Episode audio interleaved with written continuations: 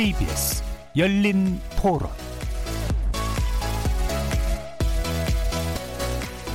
안녕하십니까. KBS 열린 토론 정준희입니다. KBS 열린 토론 매주 목요일은 평소 찬반 토론의 형식을 좀 벗어나 봅니다. 여러 분야의 전문가들을 모시고 특정 이슈에 대한 다각적인 접근법, 시각, 지식 등을 교차시켜보는 시간을 갖죠. 이름하여 지적 호기심에 목마른 사람들을 위한 전방위 토크, 줄여서 지목전 토크. 일부에서는 출연자 중 한 분이 골라주신 주제를 가지고 다양한 의견 나눠보고 있는데요. 지난 10일 첨단 기술의 경연장이라고 불리는 세계 최대 가전 IT 박람회 CES가 나흘간의 일정을 마쳤습니다. CES에 가면 다가올 미래를 엿볼 수 있다는 말이 있을 만큼 네로라는 글로벌 기업들이 총집합해서 혁신 기술을 선보이는데요. 그래서 이번 주 출연자의 픽은 CES 2020 폐막 미래를 보여주다라는 주제로 멀지 않은 미래 우리의 일상이 될 최첨단 신기술들에 대해서 살펴보겠습니다. 한편 다음 달 1일에는 국내 최초로 민중가요를 소재로 한 대형 콘서트가 올림픽공원 체조경기장에서 개최된다고 하는데요.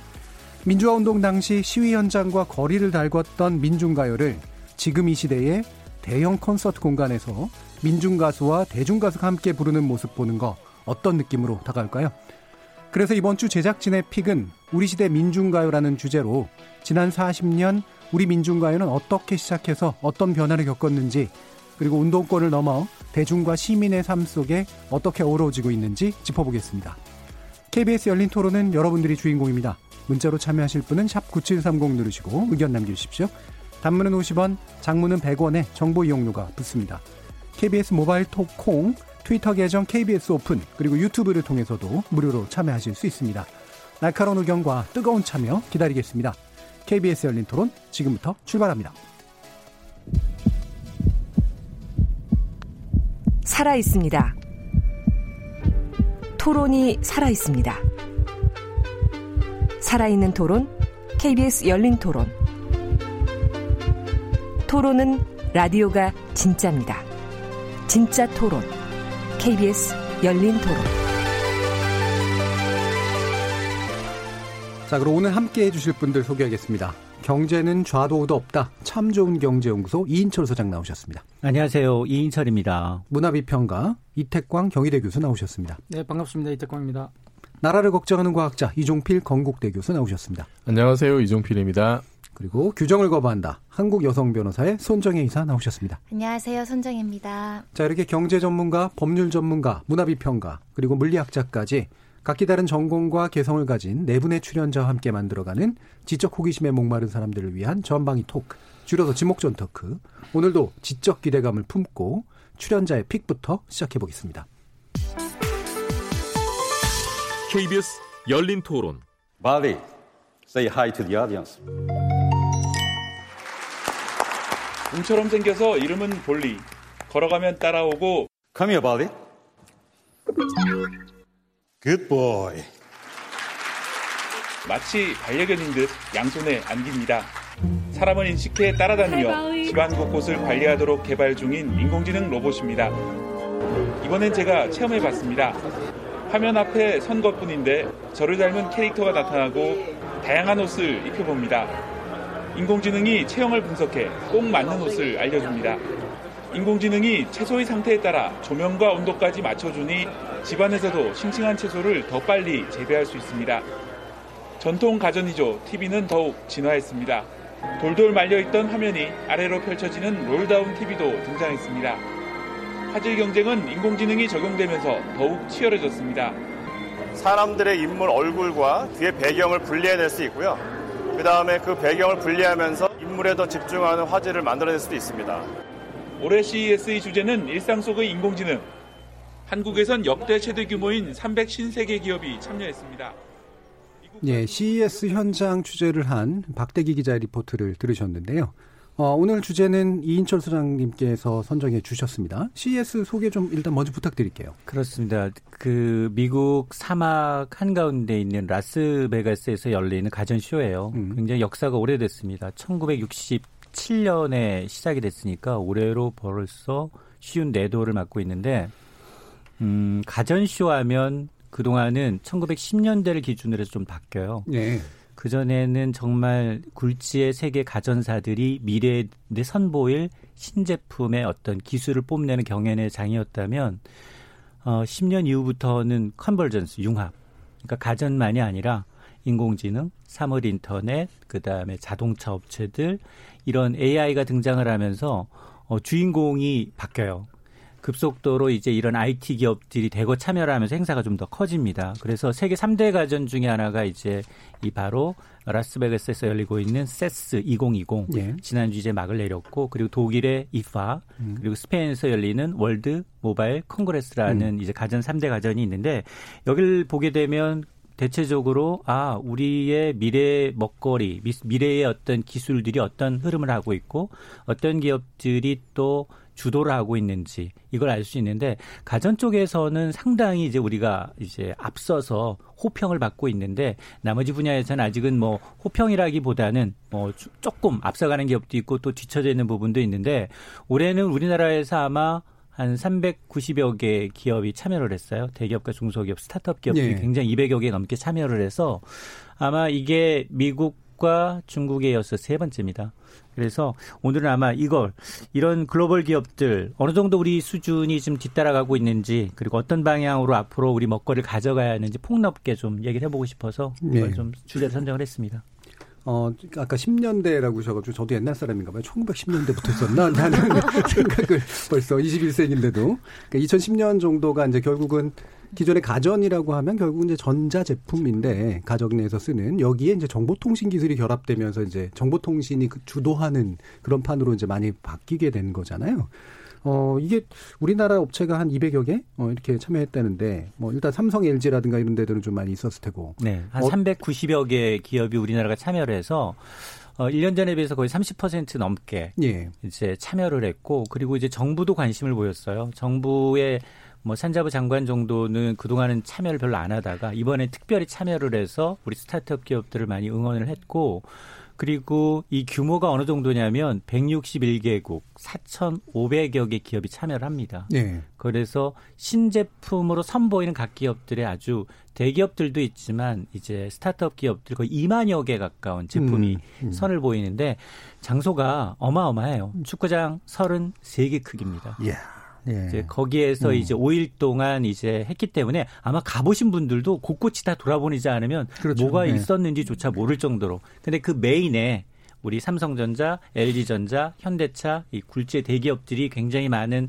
이제 이 공간을 차지하면서 아마 이번이 좀 특이했던 게 그동안은 신비주의로 이제 애플사 같은 경우에는 이런 가전시의 모습을 드러내지 않았어요. 음. 왜냐하면 자기네 신제품을 내놓게 되면 디자인이든 뭐든 음. 도용할 가능성이 굉장히 높기 때문에 네. 특허 문제가 생길 수 있고 이런 이유로 참여를 꺼리다가 이게 지금 안 되겠다 싶어서 요번에 처음으로 나, 나왔어요. 음. 제품이라는 게 굉장히 애플은 단순한 거잖아요. 그러다 보니까 이번에는 보면 뭐 현대차가 이제 우버랑 제휴를 하고 네. 이런 큰 대기업들이 서로 앞으로의 먹거리를 위해서 이제 서로 M&A 전략적 이제 짝짓기를 하는 것도 굉장히 특징적인 그런 가전쇼였습니다. 네, 바로 이제 가전 전 세계 가전 업체들이 모이는 건데 현대차가 나갔다라고 하는 것도 굉장히 좀 상징적인 의미가 음. 있는 그런 사건인 것 같은데 손정희 변호사님은 이런 가전 관련된 기술이라든가 이런 데 좀 관심이 있으세요? 일단 TV 요번에 예. 그 나온 거를 좀 관심 있게 보면 우리나라 LG, 삼성을 따라갈 만한 업체들이 없더라고요. LG 아, 같은 경우는 음. 이렇게 돌돌 말리는 말리는 예. TV를 선보였다고 하는데 얼마 전에 친구 집에 갔더니 스크린으로 쭉 내려와서 영화를 빔으로 보는데 부럽더라고요. 음. 근데 LG 요게 상용화되면 일단 돌돌 말려서 천장에 스크린처럼 붙어 있다가 필요하면 쫙 내려간다는 음. 거잖아요. 네. 이게 굉장히 그 화질 높게 선명하게 음. LG전자 이 TV는 어 뭐 6년간 지금 뭐 거의 최고 수준의 그 상을 받고 있어서 이것도 좀 관심이 있었고요. 그 올해 혁신상을 받은 곳이 삼성 TV인데 더 세로라는 더 그래서? 왜 예. 세로는 어, 불편할 것 같은데 TV를 세로 보면 보니까 이제 휴대전화를 저희가 주로 검색을 하는데 휴대전화를 이렇게 두면 세로잖아요. 예, 직직이라고 하죠. 네. 예. 그리고 이 삼성 TV의 특징은 이렇게 갖다 대면 미러링 휴대전화에 나오는 화면을 TV에 그대로 예. 이제 어, 호환해서 볼 수 있다라고 이제 더 세로가 혁신상을 받았다고 하고 이거에 이제 자극받아서 중국 업체들도 이제 이렇게 바뀌는 그런 음. TV들을 선보였다고 하는데 가장 관심 있는 건 돌돌 많은 거예요. 돌돌 말아서 음. 이제 항상 집에 TV 때문에 뭐 TV 장도 사야 되죠. 네. 또 이렇게 벽걸이로 걸어 놓으시는 분들이 있는데 이렇게 이렇게 돌돌 말아서 한쪽 이렇게 세워 놓을 수도 있는 거고 이런 기술이 앞으로 몇 년 안에 나올 것이다라고 음. 예상이 되더라고요. 이게 롤러블이라고 이제 부르잖아요. 네. 그러니까 폴더블까지 이제 가는 거죠. 그래서 나중에 보면 다 접는 음. 그런 이제 아마 휴대기기까지 나오게 되는 굉장히 핵심 기술인 것 같은데 어, 이렇게 아까 그, 저기, 세로라고 하는 거는 제가 주변에서 봤는데, 아이돌을 직직하는 걸 좋아하는 그 오타쿠 분들이 굉장히 음. 많으시더라고요. 집에서는 그걸 되게 좋아한다고. 그러니까 음. 진짜로 사람 등신 사이즈로, 등신대 사이즈로, 아. 그거를 보는 것들을 좋아하는 분들이 많다고. 우리 뒤에 보면, 저기는 지금 TV 모니터에 테두리가 있잖아요. 음. 테두리가 저기도 거의 1cm네요. 음. 굉장히 작아 보이는데 음. 아예 테두리가 없는 것. 네, 음. 그리고 음. 이제 이 디스플레이를 갖다다가 그냥 하나 둘씩 붙이면 전체가 다 다시 통으로 화면이 되는. 그러니까 놀라운 기술들이 굉장히 이제 빠른 속도로 우리 일상생활로 이제 좀 들어올 수 있다라는 게 굉장히 그런 기술을 또 우리 굴지에 두개 이제 대기업이 서로 경쟁을 벌이고 있다. 선의의 경쟁을 벌이고 있다라는 데선 긍정적인데 근데 내부적으로는 뭐라 그래야 되나 좀 집안 싸움 보기 음. 싫은 기술력을 갖고서 서로가 좀 헐뜯고 음. 이런 것이 좀 보여서 그러나 이제 표면적으로 보면 외국에서 봤을 때는 아 한국이 적어도 디스플레이 분야, TV 가전 분야는 최고다라는 데는 뭐 부인할 수 없는 사실입니다. 예. 그 방금 디스플레이 말씀이 또 나왔으니까 뭐 우리나라가 업체들이 이제 가장 혁신적인 것들을 보여주는 데들인데 또 삼성이 이제 마이크로 LED에 관련된 상용화된 기술들을 좀 보이고 있는 것 같아요. 네, 그 TV에 관심 있는 분들은 이제 요즘 그 국내 가전업체들의 어떤 광고 경쟁 이런 거좀 네. 눈에 익으실 텐데요. 이제 LED가 있고 음. 그 앞에 뭐, 뭐 무슨 QLED니 뭐 OLED니 OLED. 이런 게 많잖아요. LED가 이제 영어로 light emitting diode의 약자예요. 음. 그러니까 빛을 내는 다이오드, 다이오드는 발광 다이오드란 말이죠. 발광 다이오드죠. 예. 그냥 빛내는 어떤 음. 반도체 소재하고 예. 이게 굉장히 전기를 적게 먹어요. 그래서 음. 지금 뭐 자동차나 신호등이나 집에 조명기구 다 LED로 바꾸고 있잖아요. 전기를 예. 적게 먹으니까. 근데 요거를 이용해서 이제 TV를 만드는데 그 전에 나왔던 게 이제 LCD라는 게 있죠. 이제 액정 TV. 음. 네.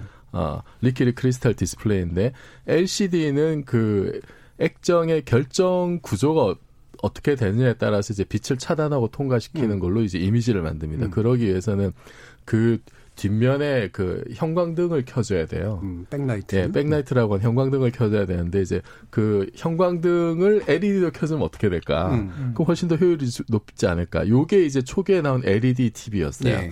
그러니까 완벽한 의미로 LED가 빛을 내는 소자니까 이게 하나의 화소를 결정하는 게 아니냐. 그게 음. 아니고. 그러니까 개별이 처음에, 아니라. 처음에 음. 나왔던 LED는 이제 LCD TV의 뒤에서 빛을 비춰주는 네. TV였고, 거기서 한 단계 지나간 게 이제 OLED라고 하는 건데 O가 오게닉의 약자예요. 음. 유기라고 하죠. 유기 발광 다이오드인데 음. 이거는 이 어, 그냥 LED는 이제 그 규소, 보통 이제 반도체 규소 기반으로 돼 있는 건데, OLED는 탄소 기반의 네. 소자예요. 그래서 이 자체가, 각, 이, OLED TV는 이 소자 하나 하나가 화소 역할을 합니다. 네. 그러니까 backlight가 필요 없어요. backlight가 필요 없고, 그 화소 하나하나를 지금 그 다이 그 OLED로 구현할 수 있기 때문에 backlight가 없어서 굉장히 이제 얇게 만들 수가 네. 있어요. 그리고 그 OLED의 그 어떤 그 물성을 이용하면 이렇게 휘거나 돌돌 말거나 이제 이런 음. 게 가능해지는 거죠. 음. 그러면 이제 backlight가 없으니까 그러면 소자가 하나 켜지고 꺼지는 상태에 따라서 정말 그 이제 완, 완전한 검은색도 이제 구현이 그렇죠. 가능하고 네. 음. 뭐 대신에 좀 비싸죠. 그래서 음. 굉장히 얇게 나옵니다. 그, 그 저희 집에 올해 OLED가 있는데 굉장히 얇아. 이게 예. 너무 얇아서 잘못 건드리면 정말 이제 좀 이렇게 파손이 될 것 같은 음. 생각이 들죠. 우리가 일반적으로 예전에 액정 패널을 생각하니까 그냥 막 유리판 네. 같은 거라고 네. 이미지를 음. 가지는데 네. 사실 알고 보면 되게 천 같은 그런. 네, 훨씬 그렇죠? 얇아진다. OLED를 쓰면 은 음. 그래서 이제 가격도 좀 비싼데 지금 이제 마이크로 LED는 뭐냐면은 그 기존 LED에 있는 것의 10분의 1 사이즈로 줄인 거예요. 더 줄인 거. 네. 음. 얘는 이제 그 규소 베이스입니다. 음. 오게닉이 아니고 규소 베이스라서 이걸 이제 마이크로 LED 이거 가지고 직접 이제 화소를 찍는 거예요. 야. 화소를 만드는 거예요. 음. OLED처럼. 음. 그럼 이 마이크로 LED 뭐가 좋냐면 이제 OLED는 그 계속 문제가 됐던 게 이제 화질은 좋지만은 그 좀 수명 문제가 있었어요. burn, 네, 네, 예. burn-in이라고 하죠. 수명 문제가 있어서 또 뭐 여러 가지 좀 다른 좀 단점들이 있었는데 그 지금 마이크로 LED처럼 기존 LED를 사이즈를 완전 줄여가지고 그걸로 화소를 씌우면 이제 네. 그런 문제가 해결이 되는 거예요. 음. 해결이 되고 이번에 그, 그 CES에서 이제 삼성이 선보였던 거는 그 어, 마이크로 LED로 화소를 심어서 그걸로 하나의 패널을 만들고 그 패널을 이렇게 조각조각 연결해서 더 큰 디스플레이를 만드는 상당히 놀라운 어떤 기술을 선보였는데 물론 아마 아직은 비용이 굉장히 비싸게 날 겁니다. 근데 예. 이게 지금 가격이 좀 떨어지고 하면은 어, 그러면은 이제 OLED의 단점을 많이 극복한 새로운 디스플레이가 될 거고 어, 기대가 돼요. 저도 이제 이 TV 나오면 저걸로 바꿔야 될까 이런 고민을 한번 음. 해봤습니다. 그, 그 마이크로 LED가 좀 예전에는 그러니까 이 특정 사이즈를 대량 생산하는 것을 네. 이른바 수율이라고 하는 네. 게 결국 가격을 다운시키는 데 있어서 굉장히 중요한 건데 네. 이거는 굉장히 주문형 제작이라든가 생산이 네. 가능한 네. 이런 쪽에 좀 더 그 기술이 발전된 거죠. 네. 네. 네. 이거는 뭐. 음. 자, 그리고 또 한 가지 이렇게 주목받는 기술이 결국은 또 AI입니다. 그러니까 CES 2020이 이제 AI가 뭐 음. 거의 이제 그 주류를 차지했다라고 볼 만큼 굉장히 많은 것들이 나왔다고 하는데, 어, 이태권 교수님은 AI가 우리 삶을 어떻게 바꿀 거라고 보세요? 그러니까 이제 우리가 AI 그러면 뭔가 음. 굉장히 이제 SF에 등장하는 그런 어, 기괴한 로봇이나 뭐 이렇게 생각하지만 음. 사실은 이제 AI는 빅데이터나 여러 가지 우리가 가지고 있는 그런 기본적인 데이터베이스로 기술이 이제 전개된다는 걸 의미한다고 저는 생각을 하는데요.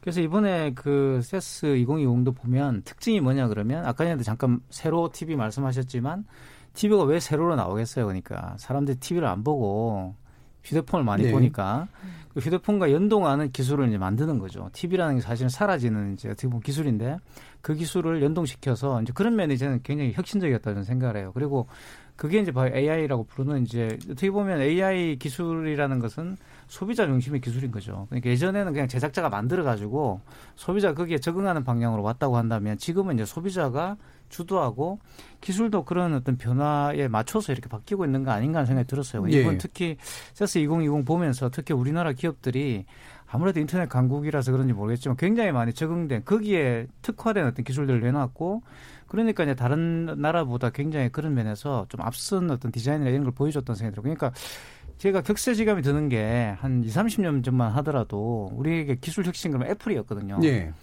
그리고 애플 그 맥북 하나 사놓고 정말 애지중지하면서 파워북 그 당시 파워북이라고 불렀는데 뭐 그렇게 했던 기억이 나는데 지금은 사실 우리나라 기술이 애플보다 훨씬 앞서 있다는 생각이 들고 이런 음. 부분을 봤을 때 상당히 격세지감을 좀 개인적으로 느꼈어요 이번에 보면서 그리고 나왔던 그 리뷰들도 제가 좀 외신에 나온 걸 봤는데 상당히 이제 격찬을 하고 있고 그런 부분에 대해서 어, 자기들이 하지 못했던 그런 여러 가지 부분들에 대한 어떤 그런 혁신들이 이루어지고 있다는 진단을 많이 했고요. 그리고 가장 중요한 것이 결국 정보통신 기술이라는 게 사용자 중심의 어떤 기술이기 때문에 상당히 앞으로 기술자, 제작자들도 이런 어떤 세태를 반영할 가능성이 크다. 그럼 결국 답은 문화겠죠. 그러니까 문화, 네. 문화라는 네. 것이 이제 기술을 주도하는 그런 음. 방향으로 갈 가능성이 굉장히 네. 크겠죠. 아까 그 뉴스 도입부에서 뭐 볼리라고 부르는 음. 로봇 같은 이런 것들이 사실은 결국은 감성을 건드리는 그렇죠. 것들이거든요. 음. 그러니까 그 AI가 적용되는 여러 가지 단계들이 있지만 결국은 사람하고의 친밀도를 높이는 그런 방식들이랄까 이런 게 이제 많은 것 같아요. 그러니까 이게 통신하고 결합이 돼서 우리 그 스피커 있잖아요. 인공지능 스피커.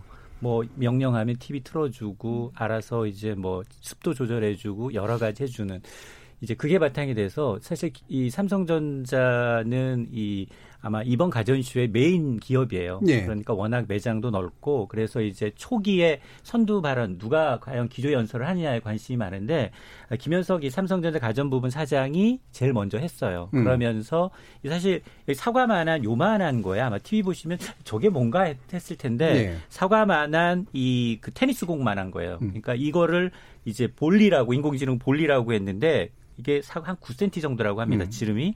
이게 구르면서 사람을 따라하면서 대화를 하는 거예요. 서로. 음. 네. 그래서 주인이 앉으라고 만 주고 오면 또 허그하고 집에 들어오는 사람처럼. 그래서 계속해서 이런 것들이 이제 주인하고 인식하고 대화하고 그 데이터를 누적해 가면서 만일 내가 만일 쓰러졌다 이럴 경우에는 긴급하게 다시 이제 병원으로 연결해 주는 그런 기능까지 할 수 있는 이제 인공지능이고 이외에도 이제 LG 아까 보면 피팅룸 가상 피팅룸 나는 옷을 입지 않았어도 미러에 보면 나는 색깔만 음. 증하고 어떤 거 하면은 이제 내가 그 모습을 입은, 네. 입은 모습을 이제 상상해 볼 수 있게끔 직접 볼 수 있게끔 해주는 기술. 그리고 다른 나라 거를 좀 봤더니 그 중국의 경우에는 한 로봇 업체가 사람을 인식하고 쓰다듬으면 반응하는 AI 고양이, 고양이. 음. 그리고 또 미국의 이제 스트로 로, 로봇 업체는 웨어러블 로봇인데 이 로봇 옷을 입게 되면 90kg짜리의 정도의 짐도 이제 손쉽게 이제 한두 손으로 이제 들 수 있을 네. 정도로 무게감을 굉장히 줄여주는 신체를 강화시켜 주는 거죠. 그렇습니다. 음. 그런 것들이 도입이 돼서 아마 이게 곳곳이 돌아가면 더 많은 것들이 좀 있지 않았을까라는 생각이 좀 들어요. 이렇게 이제 AI 같은 경우가 이제 말은 되게 많은데 우리는 아직까지 그냥 인공지능 스피커 정도로 그냥 생활에서 체험을 하는데 이종필 교수님 보시기에 사실 이게 이제 가전 어떤 그 박람회라든 건 최첨단의 기술이라고는 하지만 사실 상용화된 기술. 다시 말하면 더 최첨단은 더 밑에 더 네. 다른 방식으로 또 존재를 하잖아요. 어느 네. 정도 수준까지 갭이 좁혀진다고 보세요? 어, 그, 이제 이 박람회에 나오는 건 정말 이제 정말 그냥 선을 보이는 예. 바로 이제 상품화도 가능할 단계까지일 음. 것 같고 실제 뭐 실험실이나 이런 데서 하는 거는 뭐 이, 거보다는 훨씬 더, 더 정말로 예. 빙산에 숨겨진 한 90% 음. 정도일 수도 있다고 예. 생각을 해요. 그 사실 그 제가 이제 좀 놀랬던 게 이런 거예요. 그 이 행사를 주최하는 단체가 전미 소비자 가전협회였는데 음. 이게 2016년에 소비자 기술협회로 바뀌었어요. 예, 예. 아, 음. 기술협회로 바뀌었고 그리고 이게 한 2014년 정도부터는 이게 완전히 이제 그냥 그 전까지는 정말로 가전 제품 박람회였는데 음. 이게 한 2014년, 15년부터는 완전 새로운 신기술, 첨단 신기술의 어떤 그 전시장, 그것이 구현된 어떤 제품의 그 물론 가전 제품이긴 하지만 그 안에 녹아 있는 어떤 신기술을 선보이는 장으로 완전히 좀 이제 음. 성격이 바뀐 게 아닌가. 네. 그 무렵부터 이제 인공지능 기술들이 이제 본격적으로 좀 선보이기 시작을 했던 것 같고 제가 그래서 사실 인공지능 자체는 뭐 이번 2020이라고 해서 새로울 건 없는데 음. 제가 이제 느낀 거는 그 아 이게 앞으로는 인공 뭘 해도 이제 인공지능이 빠지면 안 된다라는 거죠. 예, 그렇죠. 그래서 어디나 스며들어 있어서 인공지능이 있는 것이 너무나 당연해지는 세상이 이제 뭐 몇 년 안에 펼쳐지지 않을까. 이제 저 같은 세대는 예를 들어서 인터넷이 없던 시절이 훨씬 더 길었잖아요. 제 살았던 인생에는. 근데 요즘 젊은 친구들은 인터넷이 없는 세상을 음. 상상하기 어렵습니다. 예. 그냥 당연히 있어야 되는 거예요, 인터넷은.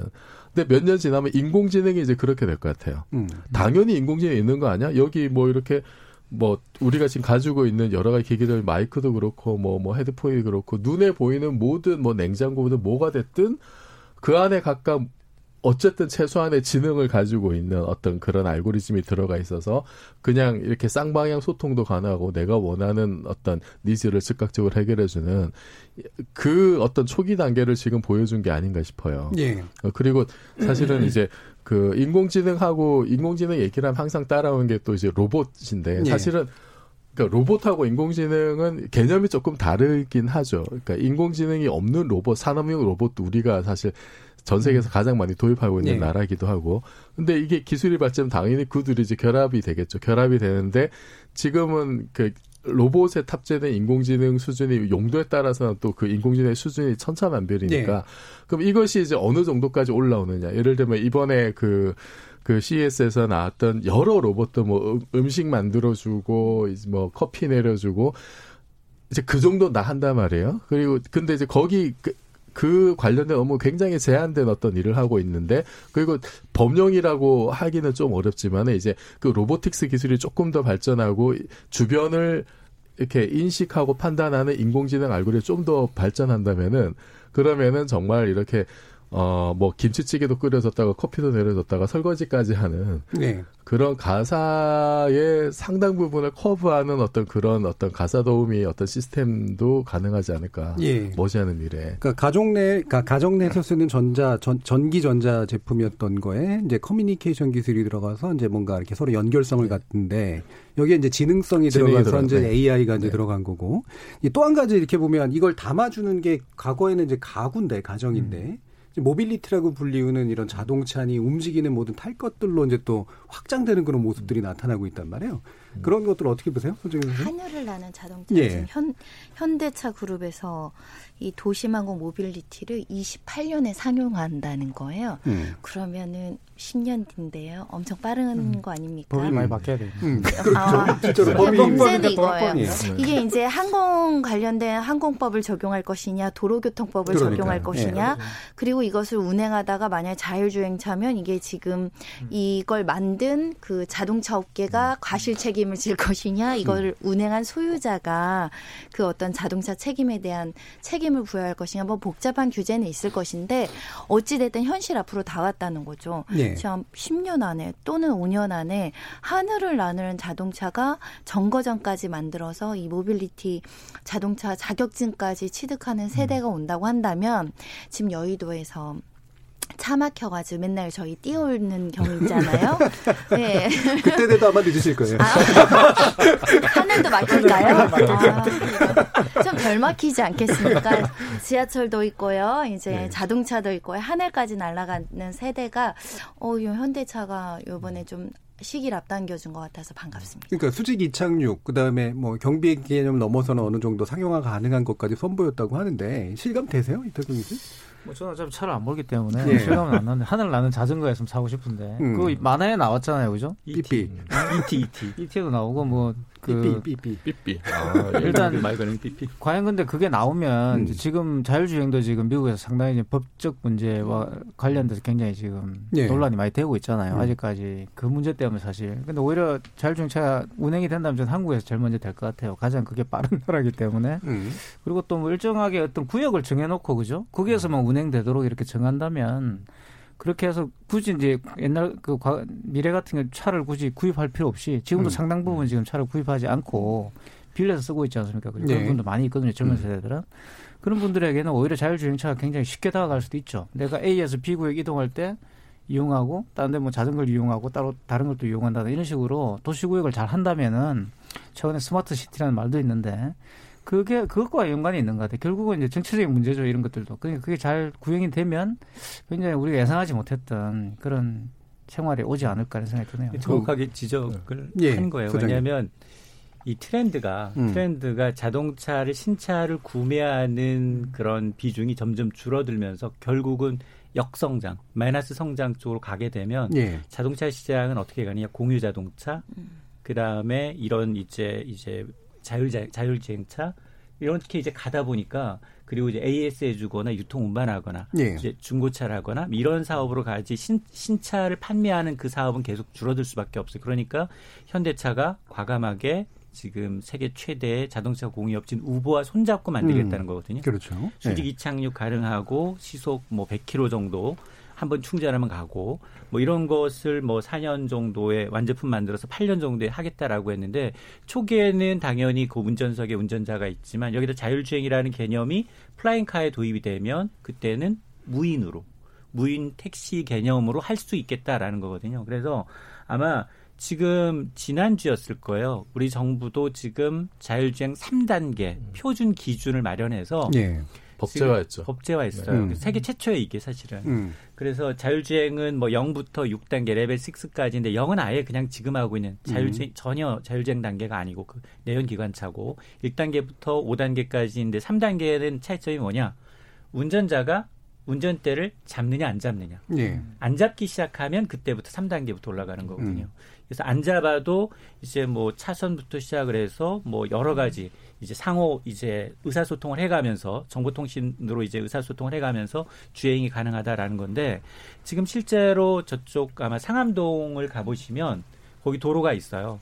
자율주행 차가 있어요. 조그만 미니버스만한 게 사람 없이 달리고 있어요. 근데 속도가 굉장히 낮아요. 지금은 시범 운행이기 때문에 그리고 이제 줄 거기 자율주행 하라고 이제 도로에 아예 다 이제 구획을 정해놨거든요. 이제 그런 걸 바탕으로 해서 아마 미래에 아하 점차 신차보다는 이렇게 공유 자동차, 플라잉카, 개인 비행기 점점 비싸지만 이런 쪽으로 갈 것이다라는 걸 이제 알고서 이제 전략적으로 이제 이런 쪽에 투자를 하고 있는 예, 거죠. 이 현대차하고 우버가 결합하는 게 그것도 이제 비행기를 통해서 결합을 하는 게 결국엔 이제 B2B 잖아요. 음. 가정한테 팔기보다 큰 업체한테 한꺼번에 팔아가지고 얘네가 공유하게 만들어주고 플랫폼 기업들이 뭐 하게 만들어주는 건데 또 한 가지 재밌는 사례를 보니까 이게 방송 기업들하고의 결합을 높이는 데들, SKT라든가 이런 데들이 방송기업과의 결합을 높인다는 건 또 모빌리티 공간 자체가 미디어 소비라든가 문화적 소비의 공간을 되도록 만든다라고 하는 또 그런 의미도 있는 것 같아요.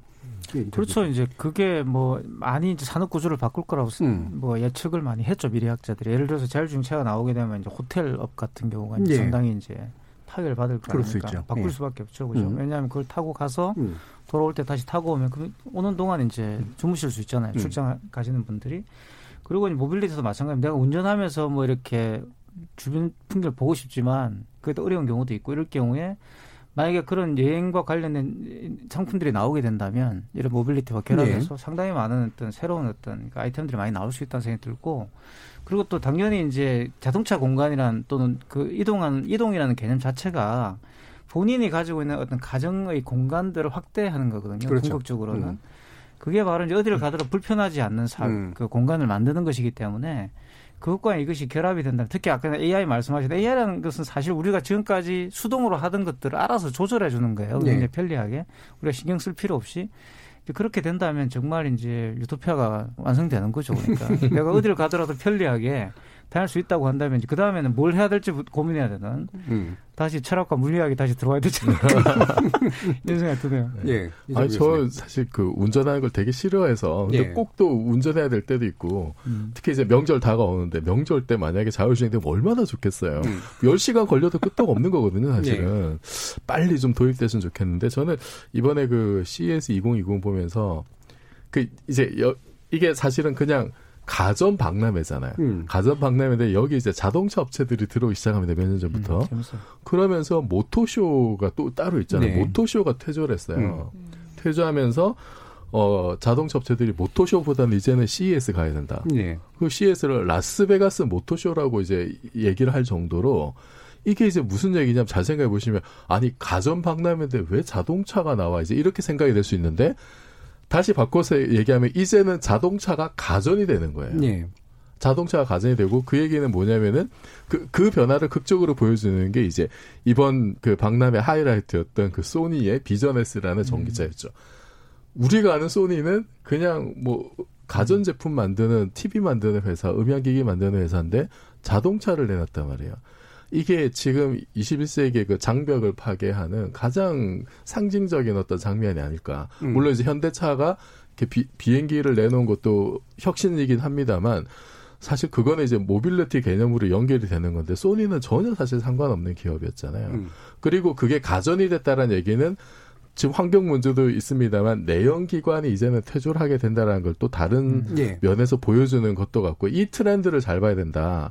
그러면은 이제는 예를 들어서 내년에 CES나 이런 데는 우리나라 예를 들어서 뭐 삼성이나 LG나 아니면 카카오 자동차가 나올 수도 있는 거거든요. 아니면은 뭐, 저 배, 배, 우리 저번에 얘기했던 배달의 민족 드론이나 뭐 이렇게, 어, 뭐, 비행기 이런 게 음. 나올 수 있는. 그러니까 옛날에 우리가 생각했던 카테고리가 의미가 없다. 지금은 그만큼 이제 다른 기술들이 굉장히 많이 상향 평준화돼서 올라왔고 원하는 상상력만 있으면 원하는 거를 내가 어디든 갖다 써서 조합해서 완전히 나의 장점을 결합해서 예. 새로운 어떤 그 아웃풋을 낼 수 있는 그런 시대가 됐기 때문에 지금 정말 이제 그 스타트업들 이런 사람 그 새로운 어떤 사업을 시작하려는 그런 분들에게 엄청난 기회들이 열리고 있는 어떤 그런 한 장면을 본 게 아닌가 싶습니다. 저는. 예. 자 이렇게 그 CES 2020으로 대표되는 게 기술의 생활화, 그다음에 산업의 구조 변동 이런 것들을 상당히 많이 요약하고 있는 것 같아서 어, 우리 토크 진행하는 동안 청취자들 또 어떤 의견들을 갖고 계신지 어떻게 들으셨는지 한번 들어보도록 하죠. 정희지 문자 캐스터. 네, CES 2020 폐막 미래를 보여주다라는 주제로 청취자 여러분이 보내주신 문자 소개해드리겠습니다. 먼저 콩 아이디 7922님. 토론은 라디오가 진짜입니다. 그 중에서도 KBS 열린 토론이 진짜입니다. 네, 7922님 감사하고요. 유튜브로 의견 주신 이창섭 청취자분. 앞으로 20년 뒤면 하늘을 날아다니는 차가 우리의 일상인 세상이 올 것 같네요. 인공지능 그 다음 먹거리는 뭘까요? 아마도 30년쯤 뒤엔 우주 개발이 차세대 먹거리가 될 것이라고 생각해 봅니다. 유튜브로 의견 주신 사분사분하다 청취자분. 만화에서나 보던 그 종이 같은 TV도 조만간 가능하겠군요. 대단한 세상이네요. 유튜브로 의견 주신 박태현 청취자분. 올해 CES는 특히나 미국 회사들의 기술력을 보면서 진짜 이게 말이 되나 싶을 만큼 엄청나더라고요. 그런 면에서 우리나라가 좀 분발해야겠어요. 유튜브로 의견 주신 나대로 청취자분. 듣기만 해도 재밌네요. 신기한 미래 기술. 오늘 얘기한 기술 중 과연 어떤 게 미래에 살아남아 사용될지 흥미진진합니다. 건강하게 오래 살아야겠네요. 사족이긴 한데요. 손 변호사님, 미래엔 판사도 AI로 가능하겠죠? 라고 보내주셨네요. 네, KBS 열린 토론 이 시간은 영상으로도 생중계되고 있습니다. 유튜브에 들어가셔서 KBS 일라디오 또는 KBS 열린 토론을 검색하시면 지금 바로 토론하는 모습 영상으로 보실 수 있습니다. 문자로 참여하실 분은 샵9730 누르시고 의견 남겨주세요. 단문은 50원, 장문은 100원의 정보 이용료가 붙습니다. KBS 모바일 콩, 트위터 계정 KBS 오픈을 통해서도 무료로 참여하실 수 있습니다. 계속해서 청취자 여러분들의 날카로운 시선과 의견 보내주시기 바라겠습니다. 지금까지 문자캐스터 정의진이었습니다. 예, 또 질문 들어온 거 안 받을 수가 없죠. AI로 판사가 대체 가능하지 않느냐. 변호사가 먼저 대체되지 않을까요? 그래서 지금 고민이 많습니다. 네. 네. 곧 10년 있다, 20년 있다 제 직을 잃을 예정이라서요. 좋은 아이디어 좀 보내주세요. 예. 그러면 그 판사를 먼저 일단 하시고. 일단은 판사보다 변호사가 먼저 될 것 같고요. 예. 그 다음에 판사님들도 긴장하셔야 됩니다. 그렇죠. 예. 알겠습니다. 예, 손 변호사님이 어, 이런, 이런 상태에서 보내면 또 너무 일찍 보내는 것 같은 느낌이 드는데, 어, 오늘은 또 이제 두 번째 순서 때문에 여기서 먼저 인사를 드립니다. 다음 주에 뵙겠습니다. 네, 감사합니다. 예, 청취자들의 직접 참여로 이루어지는 KBS 열린 토론, 청취자들의 의견 받아봤고요. 어, CES 2020에서 우리 기업의 활약 두드러졌는데, 인공지능, 최첨단 디스플레이, 자율주행 기술 등 각양각색의 우리 기술들이 만들어갈 미래의 모습 기대를 합니다.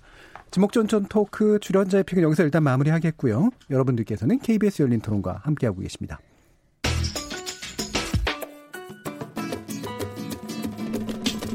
묻는다, 듣는다, 통한다. KBS 열린 토론.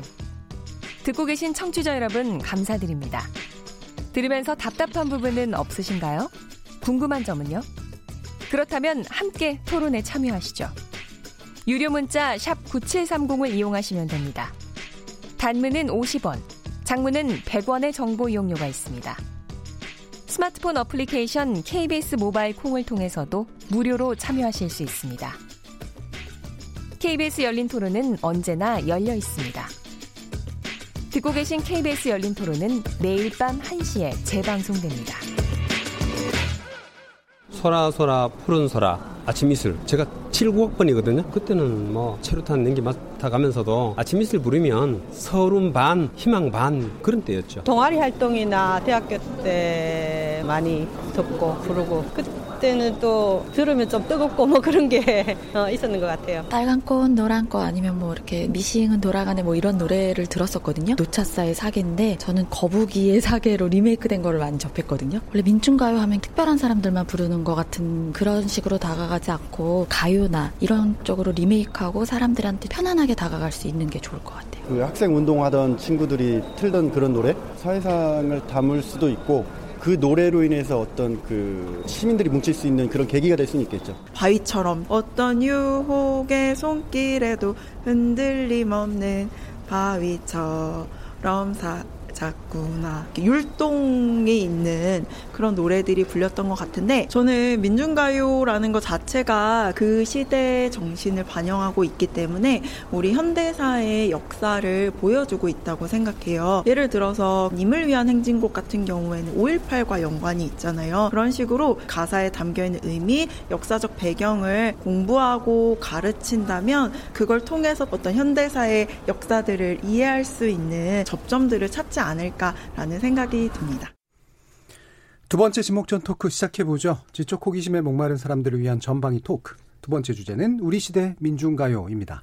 참 좋은 경제연구소 이인철 소장, 문화비평가 이태광 경희대 교수, 물리학자이신 이종필 건국대 상호교양대 교수, 그리고 이 주제를 위해서 오늘 특별히 모신 서정민갑 대중음악평론가 함께 하셨습니다. 어서 오십시오. 안녕하세요. 자, 이렇게 네 분과 함께 새롭게 지목전 토크 제작진의 픽 시작해 보겠습니다. 어, 아까 이제 뭐, 그, 시민들 이야기가 나오고, 또 우리 세대 구성을 보니까, 민중가요 하면은 뭐 특별히 전문가 필요 없이도 많이들 이야기하실 것 같은 주제라서 어 오늘은 이제 또 어떤 얘기가 나올지가 되게 궁금한데요. 그래도 이제 잘 모르시는 세대도 있고 뭐 여러 가지 역사적인 배경도 좀 알아야 되겠고 그러니까 일단 우리 서정민가 평론가님께 민중가요에 대한 소개를 좀 부탁드릴게요. 뭐 짧게 이야기하자면 민중가요는 노래를 통해서 세상을 바꾸고 싶은 마음을 음. 표현한 노래라고 할 수 있는데요. 이게 다른 노래와 좀 다른 점은 보통은 노래는 듣고 마는데 민중가요는 노래를 들으면서 이 노래로 살겠다. 예. 이 노래대로 세상을 만들어 바꿔가자는 약속, 음. 다짐 같은 어떤 의미를 지녔다는 점이 보통의 노래와 좀 다르다고 할 수 있죠. 예. 그러니까 뭔가 실천 그리고 미래의 어떤 다짐 그쵸. 이런 것들하고 상당히 연관성이 네. 높은 네. 그 측면을 지적을 하신 건데 네. 어 이게 이제 뭐 예를 들면 여러 가지 명칭으로도 불리잖아요. 뭐 운동권 가요부터 해서 음. 투쟁 가요, 뭐 외국 같은 데서는 뭐 사실 폭성하고의 연관성도 되게 높다라는 음. 그런 것도 있고 뭐 역사적인 연원으로 보면 어떤 계열에 있다고 보시나요? 아무래도 이제 민요하고 연관이 좀 있다고 할 수 있겠죠. 한국에서 네. 대표적으로 대중가요의 출발이 새야새야 푸른 새야 음. 이야기하는데 그 노래 자체가 그냥 뭐 사랑 얘기가 아니라 동학농민전쟁의 어떤 패배한 슬픔을 담은 노래이잖아요. 예. 그 노래가 이후에 계속 이어지면서 그 독립군가라든지 예. 그리고 뭐 해방 전후에 불려졌던 노래들로 이어지면서 민중가로 이어졌다고 할 수 있겠죠. 예. 그러니까 그런 새야새야 파랑새야 같은 그런 뭔가 이렇게 과거로부터 이어져 오는 네. 어, 그런 계열들도 사실 상당 부분 영향을 미쳤다라고 이제 이야기를 해주셨는데 다른 분들 우리 패널 분들도 민중가요라든가 뭐 이런 주제에 관련하면 이제 딱 떠오르는 이미지, 경험 뭐 이런 게 있으실 것 같아요. 음. 어 아무래도 이거는 우리 세대가 제일 높은 이천수 장님께 여쭤봐야 될 것 같은데 아마 2년 전에 나왔던 영화죠. 3년 전인가 1987. 1987 예. 네. 아마 이한열 여사의 그 아마 모르고 계신 분도 계셨을 거예요. 음. 이제 아마 2000년대 이제 생들이나 20, 30대의 경우에는 생소했지만 당시가 가장 치열하지 않았나? 민주화 5.18 관련해서 예.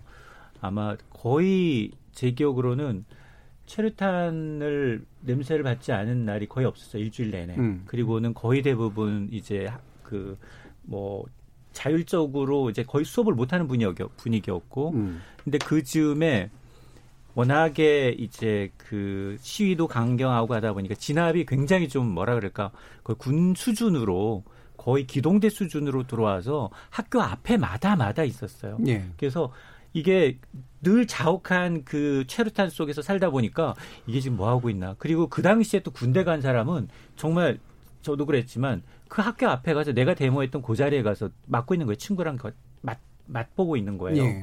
근데 그게 묘해요. 감정이 어떤 감정이 음. 드냐면 아 저쪽에 있었으면 나도 같이 이 데모에 합류해서 이쪽으로 분명 이제 네. 뭐 감정 굉장히 토했을 텐데 음. 옆에서 다시 이 데모를 맡고 있는 친구들도 똑같이 대학생, 재학생에서 다시 신분이 바뀌니까 맡고 있는데 음.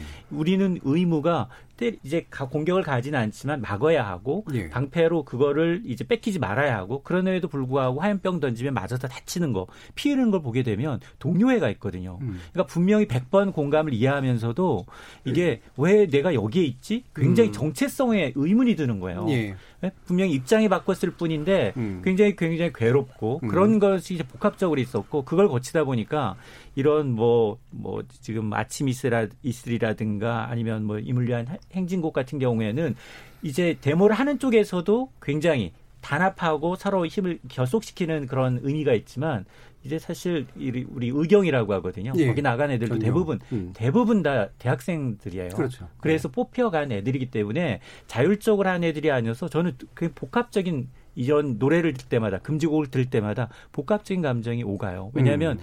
거기서 맞아서 정말 현장에서 쓰러져서 이렇게 하면 영웅 취급을 하고 했지만 그러나 거기서 맞아서 전경들도 다치고 불타고 네. 버스가 했지만 거기 한번 식사를 한번 보시면 아실 거예요. 음. 그 당시 보면 이게 벤또라는 일본식 그 노란 통 있잖아요. 네. 거기에 정말 먹을 수 없을 정도의 그 음식을 갖고서 음. 그 변대예요. 예. 막 그랬던 것이 저는 복합적으로 생각이 나요. 예. 계속 들으면 한 30분쯤 이렇게 이야기가 계속되니까 울컥 그렇죠. 울컥하셨어요 네. 지금. 예. 아무래도 정서적이죠. 사실 민중가요라는 경험 자체가 대단히 정서적인 이제 그런 경험인데 이태강 교수님 어떠셨나요? 아 그러니까 저는 처음에 대학을 딱 들어간 제가 86학번이거든요. 들어갔는데 그때는 이제 이렇게 대중적으로 이렇게 운동이 존재하진 않았었어요. 그러니까 몇, 몇 대학생들이 이제 나무에 올라가서 이렇게 구호를 외치고 잡혀가고 뭐 이럴 때였거든요. 그때 대중들이 이렇게 호응을 안 할 때였는데, 그 가면은 이제 동아리반 같은데 가면 학생회실이라고 그 당시에 이제 처음 만들어진 86년도부터 음. 이제 공식적으로 학생회실이라는 게 만들어진 그 이전에는 다 학도극단이라고 들어보셨는지 모르겠지만 그런 데가 있었죠. 그러다가 이제 허락을 해줍니다 학생회를. 그래서 이제 학생회실에서 그걸 그런 노래를 부르고 하게 되는데 그때는 약간 성찰적 노래가 음. 나왔죠. 약간 찬송가 같은 네, 노래들이 예. 많이 민중가요로 이렇게 통역을 주로 김민기 씨 그렇죠. 노래를 많이 불렀고. 번안대 가지고 네, 많이 그런데 했고. 나중에 이제 대중들이 이제 쉽게 말하면 대중운동이 이제 활성화되면서 말 그대로 이제 학생들의 주장들이 호응을 받기 시작하면서 음. 노래가 행진풍으로 좀 바뀌었잖아요. 행진풍으로. 네. 그래서 뭐 이렇게 시위하고 나면 모여가지고 술 마시면서 이렇게 부르고 뭐 이렇게 했던 기억이 나고 그런 것들이 아까 뭐 인철 소장님은 반대편에 네, 또 경험까지 그렇게 네, 즐겁게 네. 놀다가 갑자기 군대를 가서 얼마나 음, 괴롭겠어요. 그러니까 음. 즐거웠던 기억이 좀 있어요. 그러니까 물론 뭐 굉장히 힘들고 이런 뭐 이런 걸 왜 하나 이렇게 생각도 들 때도 있었지만 노래를 또 부르면 그런 위안도 됐고 상당히 이제 힘든 기억들이 사라지는 그런 경험도 있었어요. 예. 이렇게 뭔가 집단, 세대 뭐 이런 경험들 일반적인 노래들이 다 그런 것들을 갖긴 하지만 음. 독특한 면이 분명히 있었던 그런 경험인 것 같은데 이종필 교수님은 어떤 경험이 있을까요? 저는 그 이제 꼭 30년 전에 90년에 제가 대학에 들어갔는데 이태강 교수님 말씀하셨던 그 이제 운동이 대중화됐던 음. 그 조직들이 많이 생겨나고 예. 음. 어 그러던 때 제가 대학에 들어갔어요. 이제 89년에 그 정교조가 생겼고 90년 1월 달에 제가 알기로 이제 전노협이 이제 그때 또 만들어지고 조직들이 예, 막 예. 만들어지면서 뭐 관련된 뭐 운동 가요 뭐 이런 것도 굉장히 많이 쏟아지네. 음. 제가 그 대학교 1학년 때 그때 이제 가장 인기 있었던 노래가 그 신승훈의 미소 속에 비친 그대하고 예. 그다음에 이제 뭐뭐 뭐 마지막 콘서트 예. 이거 하고 음, 철의 노동자 예. 철의 노동자 예. 그 운동 가요 중에 음. 그 철의 노동자 제가 아직도 가장 좋아하는 이제 민중가요인데 특히 이제 가사 중에 이제 내 하루를 살아도 인간답게 살고 싶다. 음, 음.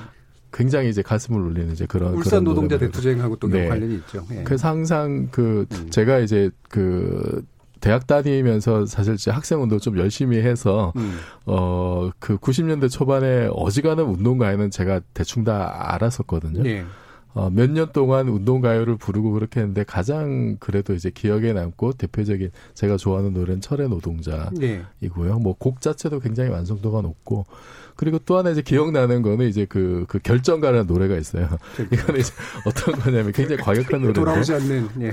네. 돌아오지 않는 화살이 네, 되어, 네. 네. 기쁘게 싸우러 가자 이런 음. 가사 말인데 이게 이제 어떤 거냐면은 그 그러니까 시위하러 나갈 때 정경에 맞서 가지고 이렇게 대적하러 나가는 굉장히 이제 좀 긴장감이 높아지는 순간에 사기를 높게 네, 네, 네, 좀 용기를 북돋게 해서 부르는 노래인데 이게 음. 고음이 상당히 많습니다. 음. 그래서 부르고 나면 진이 다 빠져요. 네, 목 네. 다시고. 네. 처음 부르는 사람이 첫 음을 잘못 잡으면 굉장히 고생을 하는. 예. 근데 그러면서도 이제 어쨌든 좀 이렇게 힘을 북돋는 이게 사실 시위하러 나가는 게 정말 무섭거든요. 무섭죠. 이게 네. 무섭고 내가 음. 언제 어디를 다치고 정말 음. 생명의 위협이 느껴질 때도 상당히 많은데 이제 그런 순간에 이렇게 좀 결의를 다지고 용기를 북돋는 그런 노래 중에 대표적인 게 결정가다 네. 이게 좀 기억에 네. 남네요. 그러니까 속으로는 내심 다 무서웠고 두려웠고 네. 막 하기 싫었고 이런 면도 있었지만 사실 또 같이 네. 뭔가 해보자라고 하는 거 그렇죠. 이런 경험들을 주는 또 음. 노래이기도 했었던 것 같아요. 방금 보니까 이제 80년대 초반 80년대 중반 그다음에 90년대 초반으로 이렇게 한 10년을 거슬러 올라가는 그런 이야기를 들었는데 어, 우리 평론가님이 역사를 좀 정리해 주시죠. 다 단계별. 어, 네, 70년대에는 일단 그 민중가요를 전문적으로 만드는 창작자가 없었습니다. 음. 그, 렇기 때문에 있는 노래를 가져다 썼죠. 교회 노래, 네. 뭐 가곡이라든지 아니면 찬송가, 뭐 민요라든지 음. 동요 같은 것들 가사를 바꿔서 음. 뭐 번안해서 이렇게 이제 부르는 것이 대표적이었. 그 일반적인 음. 방식이었었고요. 그런데 이제 80년대부터는 전문 창작자가 등장, 등장했던 게 가장 예. 큰 차이라고 할 수 있겠죠. 뭐 노차사라든지 음. 노동자 노래단이라든지 이런 전문적으로 노래를 부르는 팀들이 생겨났고요. 그 전문 창작자뿐만 아니라 그 노래를 소비하고 향유하는 그 예. 생태계가 만들어졌다고 할 수 있어요. 음. 그건 뭐 대학에이면 학생회 그리고 노조 같은 예. 곳들이 만들어졌고 노래집이나 테이프 같은 거 이런 것도 그렇죠. 그렇죠. 예, 예. 그것들이 만들어졌고 그것들을 음. 유통하는 인문 사회학 서점을 그렇죠. 통해서 예. 유통하면서 예. 일종의 이제 하나의 생태계 시스템이 음. 만들어졌다는 게 가장 큰 특징이라고 할 수 있고요. 이제 90년대에는 그 시스템을 바탕으로 해서 노래가 굉장히 다양해졌습니다. 음. 그러니까 뭐 노동, 통일, 인권, 평화, 음. 민족 자주 이렇게 영역이 좀 구별되기도 했고요. 그리고 음. 대중가요 양식에서 썼던 방법들을 음. 활용하는 그런 노래들, 뭐 아까 말씀하신 바위처럼이라든지 음. 얼굴 찌푸리지 말아요, 뭐 통일은 됐어 이런 노래 뿐만 아니라 뭐 북한식의 노래 그리고 뭐 그 러시아의 혁명가극 네. 같은 음. 스타일의 노래까지 합쳐서 굉장히 다양한 레파토리의 노래들이 만들어졌다는 게 특징이고요. 그리고 또 한켠에서는 그 주류로 진출하는 분들이 있었죠. 완치환 씨, 뭐 네. 권진환 씨 같은 분들은 이제 주류 진출해서 일반 대중 가수처럼 활동하기도 했었고요. 그리고 90년대 말에는 인터넷이라는 새로운 그 플랫폼을 통해서 노래를 유통하고 예. 확산시켰던 것들도 음. 좀 90년대 만의 특징이라고 할수 음. 있겠죠. 예. 자, 이렇게 좀 확실히 시대별로 이제 다른 특징들이 나타나는데 그래서 저희가 이제 평론가님께 그 뭐 이것들을 뭔가 좀 요약할 수 있는 어, 노래를 좀 추천해 달라고 좀 부탁을 드렸는데 다섯 곡을 꼽아 주신 것으로 알고 있어요. 네. 이 노래를 소개해 주시면서 이제 왜 이거를 이제 지목하셨는지도 한번 설명을 한번 들어보도록 하죠. 네. 일단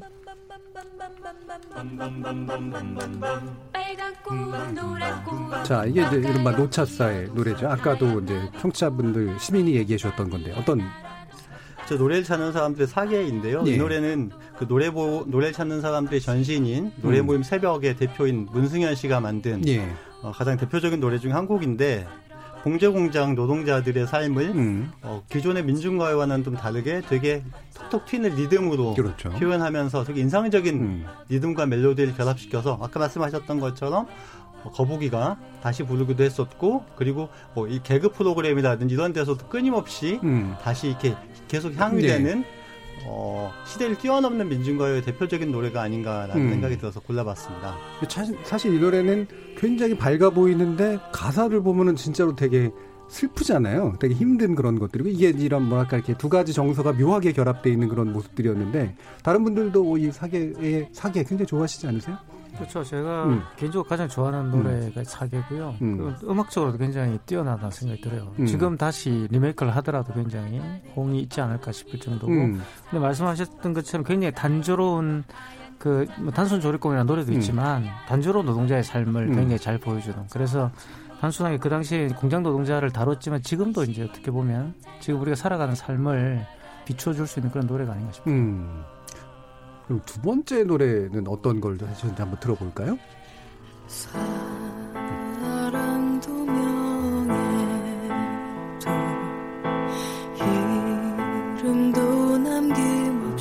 예. 이 부분은 뭐 이 곡 자체는 뭐 가장 대표적이라고 부를 수 있을 정도의 이제 그런 곡인데 예, 말씀 그렇죠. 주시죠. 그 한국 민중가요를 대표하는 음. 뭐 스타가 다 인정하는 그런 곡이고요. 그런데 이제 민주과의 역사를 봤을 때는 이 노래가 단조 행진곡이라고 하는 어, 좀 장엄하면서도 힘차게 만들어주는 그런 스타일의 표본이 될 수 있는 곡이에요. 그래서 네. 이 노래가 나오면서 이 노래를 흉내낸 단조 행진곡이 80년대 민중가요의 주류가 되었고요. 음. 그러면서 이제 스타일이 완전히 바뀌었죠.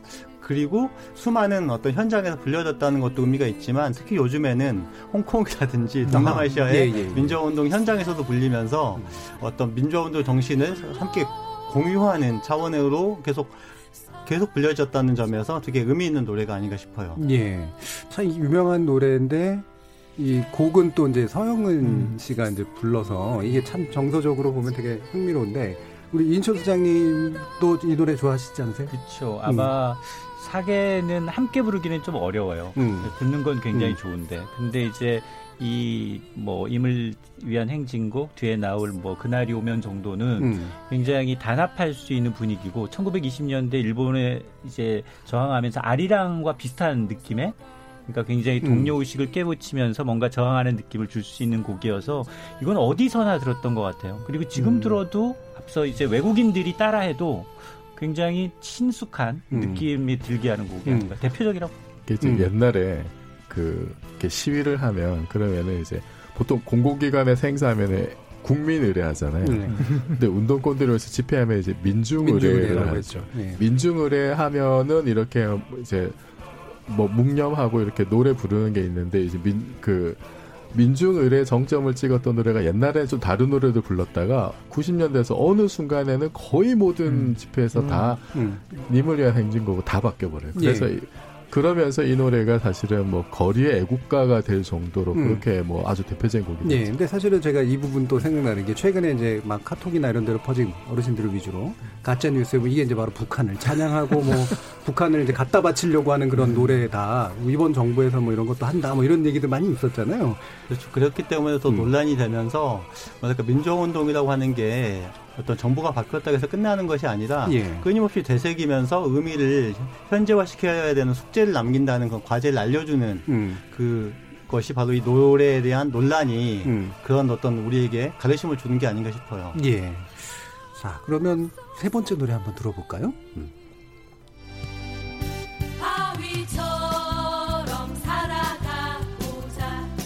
자, 이제 90년대 중반 분위기가 나오고 있습니다.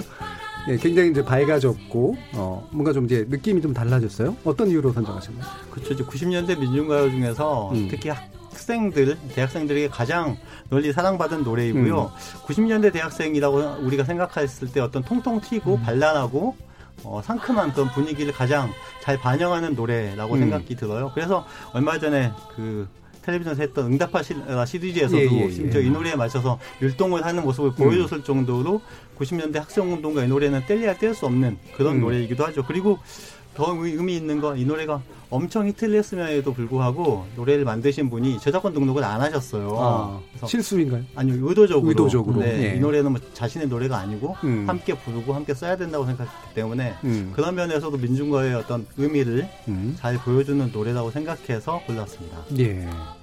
이, 그, 요게 약간 새로운 세대성 같은 게 좀 있어서 그 전에 이제 위에 음. 윗선배들하고 이제 밑에 그, 그 새로운 후배들하고가 서로 부르는 노래가 좀 달랐었거든요. 네. 예, 이종필 교수님 그러지 않으셨어요? 어, 많이 달랐죠. 네. 이, 이 노래는 방금 말씀하셨듯이 90년대 중반에 나온 어떤 새로운 트렌드. 그러니까 음. 시위에 나가는 사람들이 시위 현장에서 이렇게 대적 상태에서 부르는 굉장히 긴장감 높은 상태에서 부르는 노래가 음. 아니고 일상적으로 그 우리가 이제 부를 수 있는 그 시위가 이렇게 어떤 뭐 집회를 하면은 그냥 이렇게 뭔가 싸우고 이런 게 아니라 우리끼리 뭔가 문화 활동을 많이 한 쪽으로 이제 바뀌어요. 90년대 예. 중반에. 음. 거기에 필요한 어떤 노래들이 있었고 음. 그렇게 운동이 바뀌게 된 거는 이제 92년에 서태지와 아이들의 등장, 음. X세대 출연 이거하고도 사실 좀 맞물려 있습니다. 그리고 운동이 90년대 중반 되면 굉장히 이제 고도화돼요. 네. 고도화되고 전문화되니까 옛날에 무슨 어떤 뭐 가두투쟁 일변도로만 이렇게 하던 시대 이미 이제 벗어납니다. 굉장히 그 다층적으로 그 문화적으로 풍성해지는 시기가 예. 이때거든요. 예. 아주 정점을 찍을 때. 근데 거기에 맞는 자연스러운 좀 어떤 노래들 이렇게 밝고 활기찬 노래 그 다음에 또 굉장히 가사나 멜로디가 서정적인 발라드 풍의 노래 이런 음. 것들도 상당히 같이 이제 많이 나오거든요. 예. 사실 이 노래를 들어보면 요즘도 사실은 네. 신입생 입학 오리엔테이션 음, 할때이 그렇죠. 노래를 부를 정도면 네. 상당히 대중화 네. 대학가에서 아직도 대중화돼 있다는 건데 가사를 잘 들어보면 운동 학생도 포기하고 싶은 친구들한테 네. 그때가 약간 설득하는 느낌 힘든, 같은 게 있어요. 힘든 시기였어요. 네. 왜냐하면 네. 93년에 이제 김영삼 정부가 들어서면서 네. 운동권 전체도 학생 운동 전체도 엄청난 변화를 겪게 되거든요. 그렇죠. 네. 네. 그 변화의 시기에 뭔가 그래도 세상은 변하지만 음. 우리가 끝까지 좀 지켜야 나가야 될 것들은 여전히 좀 있지 않느냐. 예. 이제 그런 의미가 사실 가사에 음. 많이 담겨져 있죠. 자, 이제 네 번째 노래가 나오네요.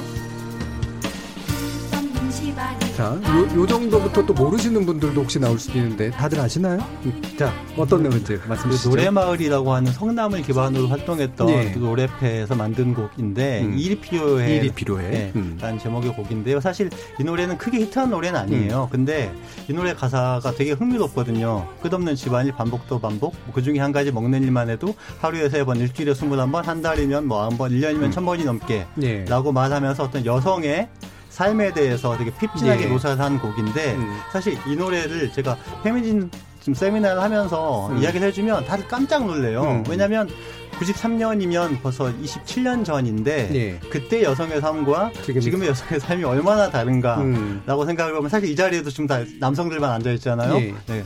그런 걸 봤을 때 그 어떤 우리가 여전히 해결하지 못하고 있는 과제를 음. 27년 전에 이미 노래로 표현한 곡이라서 그리고 당시에 사실은 이렇게 여성 인권이라든지 성평등에 대해서 노래한 곡이 별로 없음에도 불구하고 예. 그 전에 만들어 놓은 어떤 지금 들어도 문제의식이 살아있는 곡이라는 점에서 음, 음. 되게 좋은 곡이라는 생각이 들어서 음. 가져왔습니다. 예, 그러니까 뭔가 민주화운동, 노동운동, 뭐 이때 통일운동 이런 식으로 좀 거시담론에서 음. 사실은 이제 여성 문제라든가 그렇죠 성차별의 문제라든가 이런 것들까지 이제 분화되는 모습이 있네요. 90년대 때 음. 이제 박곤양이라는 음. 그 다큐멘터리가 나오는데 그게 바로 이제 노조 내에 있는 음. 여성 노동자의 차별 문제를 다룬 굉장히 선구적인 다큐멘터리였어요. 그리고 그때 이제 노동운동 내에서도 상당히 많은 이런 여성 노동자의 문제를 다룬 소설들이 출간됐고요. 함께 가자 우리 같은 예. 그 소설들도 나왔고 아마 그런 그러니까 이미 우리가 상당히 많이 논의가 이제 되고 음. 있었던 거 지금 이제 페미니즘이라는 것은 그러한 운동권 중심의 그런 논의들이 대중화된 거라고 볼 수가 있죠. 지금 이제 음. 뭐 80년대 김지영 같은 소설이 등장하고 영화도 나오고 이제 하면서 많은 분들이 이제 이런 부분들에 대해서 공감하게 됐잖아요. 음. 그 당시에는 이제 그 운동 조직 내부의 어떤 그런 문제들을 지적하는 모습이 음. 굉장히 많이 있었고 그래서 상당히 이제 선구적이었다고 말할 수 있고 이 노래도 사실 그런 노래가 아닌가 싶어요. 예. 자, 이제 그러면 다섯 번째 마지막으로 선곡해 주신 노래를 한번 들어보도록 하겠습니다.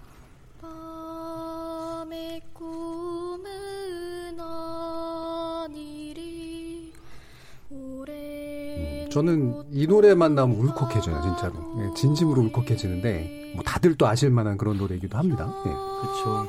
그 노래를 찾는 사람 이 집에 실렸던 그날이 오면이고요. 사실 이 노래는 어, 음반으로는 89년에 만들어졌지만 음. 노래 모임 새벽이 불법 카세트 테이프를 계속 냈을 때 음. 가장 그 노래 모임 새벽을 알린 대표곡 중 하나입니다. 아까 들려드렸던 사계를 쓴 문승현 씨가 만든 곡이고요. 네. 뭐랄까요 이 노래는 민중가요의 예술성, 음. 악성을 가장 높은 지점에서 보여주는 곡이 이 노래가 아닌가라는 음. 생각이 들어요. 뭐랄까 굉장히 힘들고 음. 지치고 그럼에도 불구하고 어떤 숭고하고 아름다운 가치를 향해 나가는 고결한 의지를 이렇게 아름다운 음악으로 표현할 수 있, 을 까 싶을 정도로 아름답게 표현한 음. 그 한국 민중가요 30년, 40년 역사에서 네. 가장 아름다운 곡을 뽑으라면 전 이 노래가 아닌가라는 음. 생각이 들어서 가져왔습니다. 예, 이게 이제 이한열 합창단 버전이고 영화 1987의 오리지널 사운드 트랙으로 또 쓰였던 그런 버전이기도 합니다. 그 정도로 아마 많은 분에게 민중운동뿐만이 아니라 이제 민주화의 과정에서 많은 영향을 끼쳤던 그런 노래이기도 하죠. 이게 아까도 여러분들이 이제 막 많이 말씀을 주셨는데 되게, 되게 독특한 한국적 경험 같은 것이 있는 것 같아요. 뭔가 저항운동이라든가 민주화 경험들은 다른 나라도 많이 가지고 있는데 이렇게 상당히 대중적이라고 할 정도로까지 한 세대를 쭉 예, 뭔가 집결시켜내고 실천하게 만든 거 그리고 이렇게 많은 양들이 쏟아져 나오고 아까 생태계라고 표현하셨는데 그런 어떤 세계가 생겨난 거 뭔가 이게 상당한 독특함이 있는 것 같거든요. 어떻게 보세요? 아무래도 그 모든 시대는 모든 시대는 노래를 필요로 한다라는 생각이 들어요. 음. 그러니까 시대에 맞는 노래가 필요한데 민중가요는 바로 그 역할을 하지 않았나라는 예. 생각이 듭니다. 그러니까 뭐 70년대 잘 살아보세라든지 새마을 노래 같은 노래들이 근대화에 그 어떤 응원가가 되었다고 하면 음. 80년대와 90년대는 이제 그 성장한 국력을 바탕으로 해서 평등과 민주주의를 실현해 나가야 되는 그런 시점이었는데 음. 국민들이 실제로 시민들이 민중들이 그걸 원했고 음. 그때 맞춰서 민중가요가 바로 그 역할들을 해주지 않았나라는 생각이 들고요. 또 하나 이제 빠뜨릴 수 없는 것은 그것이 단순히 시대의 어떤 부름 때문만이 아니라 노래 자체가 굉장히 좋았던 것도 예, 예. 의미가 있지 않았나라는 생각이 들어요. 그러니까 지금 방금 들었던 그날이 오면 같은 경우는 노래 자체가 정말 아름답고 훌륭하죠. 음. 그래서 음. 어떤 시대 정신과 음악의 미학이 합쳐지면서 노래가 굉장한 힘을 만들어냈고 그것이 음. 역사를 바꾸거나 올바르게 움직이는데 밑바탕이 되거나 밑거름이 되지 않았나 그런 음. 생각이 들어요. 예. 저는 그 우리가 음주가 보의 민족이라고 하는데 음. 이렇게 심각하게 민주화 운동을 할 때도 참 이렇게 아름다운 노래를 만들고 때로는 이렇게 좀 장엄한 노래도 만들면서 음.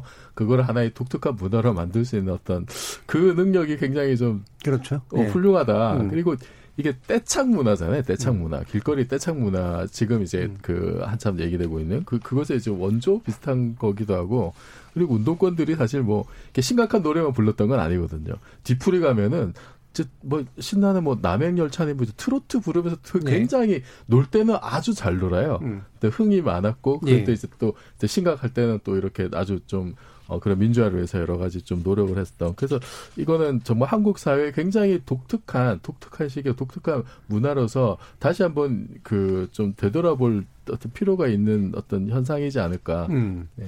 그래서 이 당시에 이제 민중가요와 또 대중가요가 사실은 이중 구조를 이루고 있었다가 네. 이게 나중에는 좀 합쳐지고 또 최근에는 보니까 어, 2016년에 최순실 국정농단 사건 당시에 이화 여대생들이 교내 집회할 때 소녀시대의 다시 만난 세계라는 노래를 부르면서 이제 같이 또 집회도 하고 이랬습니다. 이게 굉장히 좀 재미난 이제 융합들이 나타나고 있는 그런 모습인 것 같은데 아마 보시는 내용들이 있으실 것 같아요. 아무래도 이제 그 2010년대, 2016년이었으니까요. 그, 그 당시 세대들에게 맞는 민중가요가 없었기 때문에 음. 아무래도 그 의미 있다고 생각하는 대중가요를 가져다 쓴 게 아니었나라는 생각이 예. 들어요. 그러니까 실제로 민중가요도 초기의 역사를 보면 전문 창작자가 만든 노래가 나오기 전에는 음. 이미 있던 노래들을 가사를 바꿔서 뭐 예를 들면 윤수일의 아파트를 음. 가사를 바꾸거나 그런 식으로 불렀던 경우들도 되게 많았고 뭐 그렇죠. 뭐 외국 노래를 네. 많이 불러 가져다 불러다 쓰기도 했는데 어 그만큼 음, 노래가 없었기 때문이기도 하고요. 그리고 대중가요 안에서도 의미 있는 노래를 만들어 부르는 흐름이 음. 그 김대중 노무현 정, 정부 이후에 많이 늘어나면서 그 거부감이 많이 없어진 것 같아요. 예전에는 예. 예를 들면 대학생이라면 뭐 왠지 민중가요 음. 부르거나 듣거나 그래야 될 것 같다고 생각을 했지만 이제는 음. 뭐그 예전에 신해철 씨 노래라든지 뭐 예. 뭐 강산혜 씨 노래뿐만이 음. 아니라 뭐 더 많은 좋은 노래들이 있기 때문에 굳이 그 경계를 나누지 않고 좋은 음. 노래를 찾아 듣는 그런 흐름이 형성되었기 때문에 더 많은 노래들을 일상적으로 즐기게 되지 않았나 싶습니다. 예. 사실 이 문제에 대해서도 우리 청취자 여러분들이 하신 말씀 많은 것 같아요. 정희진 문자 캐스터 한번 연결해 보겠습니다. 네, 우리 시대 민중가요라는 주제에 대해 청취자 여러분이 보내주신 문자 소개해드리겠습니다. 먼저 유튜브로 의견 주신 이창섭 청취자분. 1990년에 제가 의무경찰로 입대했을 때가 생각나네요. 울산에서 데모 막다가 휴식 시간에 고참이 노래 부르라고 해서 아침 이슬 불렀다가 한 소리 들었네요. 다 추억이죠 해주셨고요. 유튜브로 의견 주신 아미리다 청취자분. 그 타이밍에 아침 이슬이라 좋은 곡을 선곡하시긴 했습니다만 그날 고참에게 맞지 않은 게 참 다행입니다 라고 보내주셨네요. 콩 아이디 7922님. 듣다 보니 머리와 가슴은 이미 그 시절로 돌아가 답답하고 괴로움에 저절로 한숨이 나옵니다. 암울한 시대였어요. 콩 아이디 초5912님. 국가를 위해서 그대는 무엇을 했는가? 그 당시 머릿속을 맴돌던 이 질문이 떠오르네요. 콩 아이디 김종문님.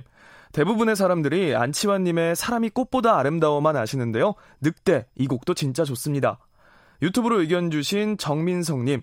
저도 아는 곡들이라 반갑네요. 바위처럼. 진짜 그 당시 새내기들 필수곡이었던 기억이 납니다. 콩 아이디 5383님. 다섯 분의 말씀들을 듣고 있노라니 고맙고 또 고맙구나 이런 생각이 듭니다. 이 나라의 고비고비마다 평범한 이들의 의롭고 아름다운 헌신들이 있었습니다. 지금 날 제가 살고 있는 민주사회를 소중히 생각하며 살아야겠습니다. 라고 보내주셨네요. 네, KBS 열린 토론. 지금까지 문자캐스터 정의진이었습니다. 예, 민주사회를 소중하게 생각한다라는 말씀이 아주 가슴에 깊이 박히는데요. 어, 한 1분 정도 남았습니다만, 이, 요번에 나오는 콘서트에 대한 의미 간단하게 소개를 부탁드릴게요. 예, 민중가 소환 콘서트 더 청춘이라는 행사가 이제 열리는데요. 뭐 몇 가지 의미가 있을 수 있는데, 일단은 그 체조 경기장이라고 하는 예. 엄청나게 큰 규모의 그렇죠. 공연장에서 공연한다는 게 의미가 있을 것 같아요. 예전에는 뭐 대학교 노천극장에서 공연을 했는데 이제 그런 음. 행사가 거의 맥이 끊어졌다가 다시 열린다는 것도 의미가 있고요. 그리고 민중 가수들과 대중 가수들이 함께 민중 가요를 이 시점에서 다시 부르면서 음. 민중 가요의 가치와 의미를 되새기면서 이것을 원동력으로 또 다른 가능성, 또 다른 꿈을 꾸는 자리로 만들어 볼 수 있다는 점에서 의미가 있지 않나 생각합니다. 음, 그러니까 단순하게 복고하는 것이 아니라 네. 우리 시대에 맞는 새로운 것들을 만들어내고 또 찾아가고 공유하는 네, 그런 new, 자리가 newtro라고 하죠. newtro. newtro. 네. 예, 전문 용어로 예, 물리학 용어는 아니죠. 예, 그래서 아주 좋은 내용으로 어, 네분 함께 어, 지목전 토크의 제작진의 pick 우리 시대 민중가요라는 주제로 함께 이야기 나눠봤습니다. KBS 열린 토론 매주 목요일은 지적 호기심에 목마른 사람들을 위한 전방위 토크 줄여서 지목전 토크로 청취자 여러분들 만나고 있는데요. 오늘은 네 분의 지목전 어벤져스 패널 그리고 특별 손님이신 서정민갑 대중문화 평론가 이렇게 다섯 분의 전문가와 함께 CS 2020 폐막 미래를 보여주다 그리고 우리 시대 민중가요 두 가지 주제를 가지고 의견 나눠봤습니다. 먼저 퇴근하신 손중혜 변호사, 그리고 이인철 삼종경제연구소장, 문화비평가 이태광 경희대 교수, 물리학자이신 이종필 건국대 교수, 그리고 서정민갑 대중문화평론가 모두 수고하셨습니다. 감사합니다. 고맙습니다. 고맙습니다. 저는 내일 저녁 7시 20분에 다시 찾아뵙겠습니다. 지금까지 KBS 열린 토론 정준이었습니다.